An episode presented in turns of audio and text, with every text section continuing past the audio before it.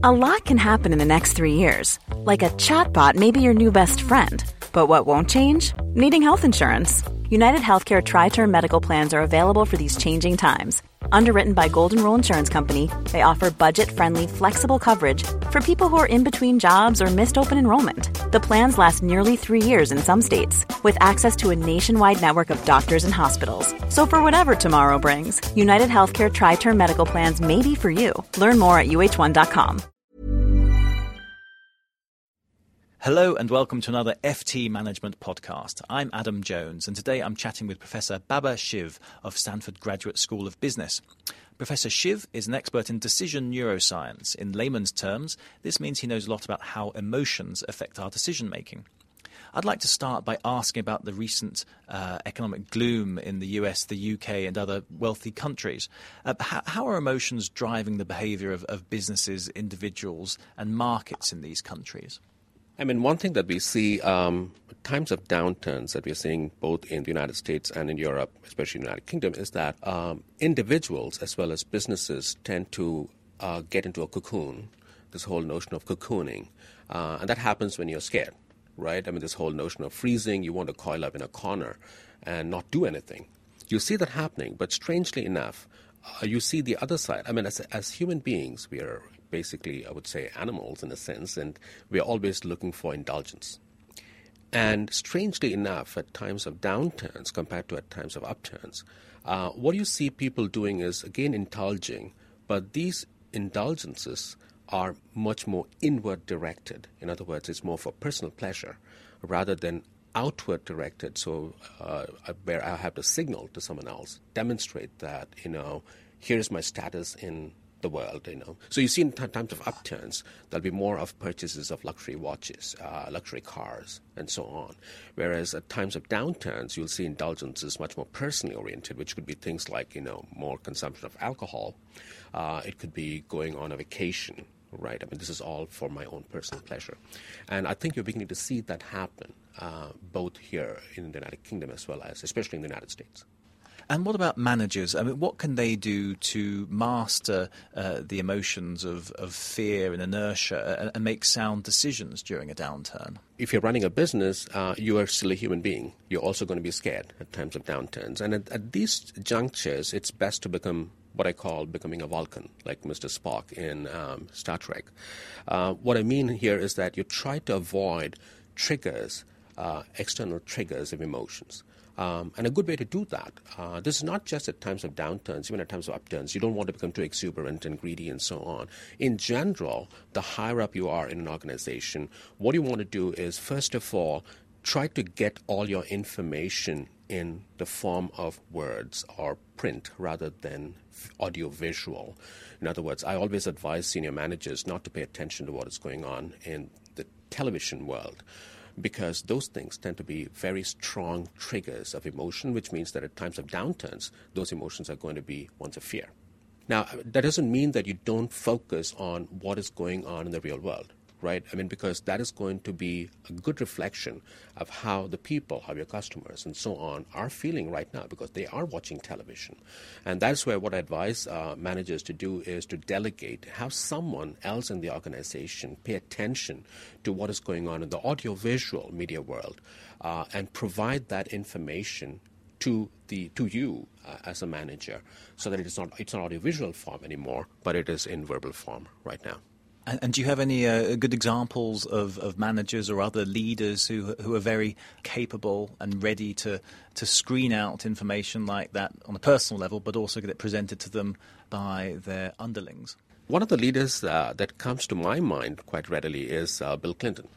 Certainly didn't work in the financial business domain, but in the political domain. And if you think about the political domain, upturns and downturns can happen at the turn of a dime.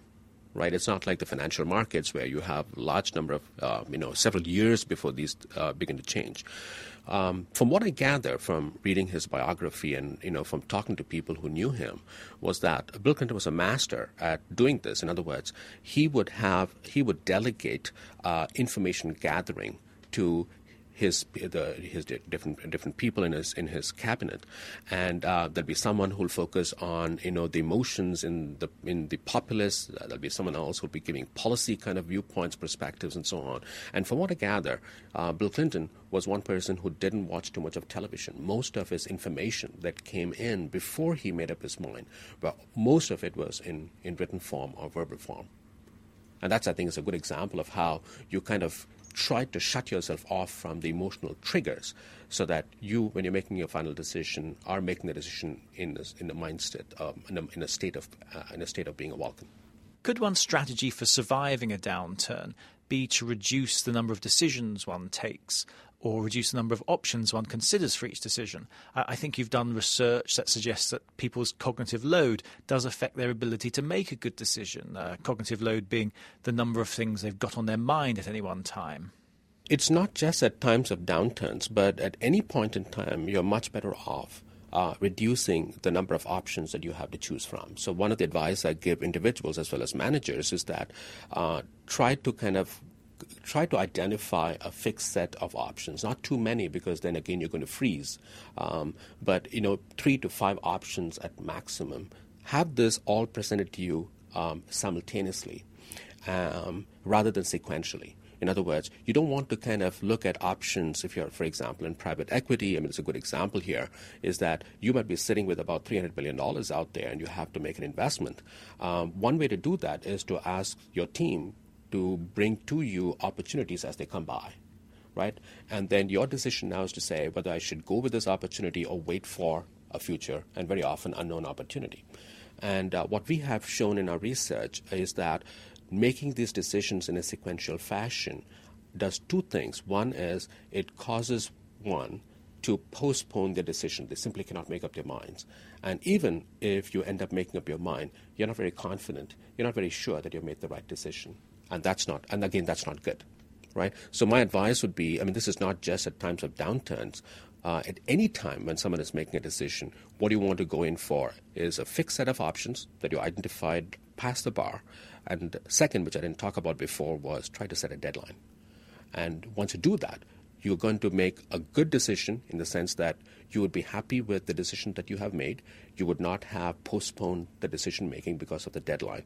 And because you're confident of the decision, you're going to show to the world, to your team, etc., that you're behind the decision that you made.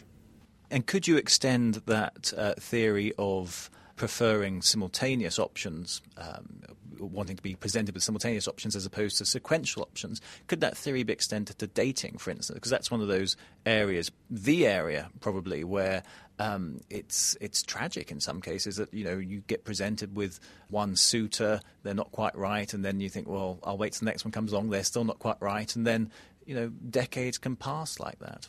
Adam, here I am talking to Financial Times and talking about dating anyway. But you're right. I mean, metaphorically, it's absolutely very similar to what I talked about before, private equity versus being an individual. So think about, quote-unquote, an arranged marriage was, quote-unquote, a love marriage. So one situation is where the person, in a love marriage situation, what you're doing is that you're dating one person and then you have to make the decision, am I going to stick to this person or move on? And very often, the future is unknown, right? It's almost like, do I go with the known bird in hand or go with the unknown bird in the bush?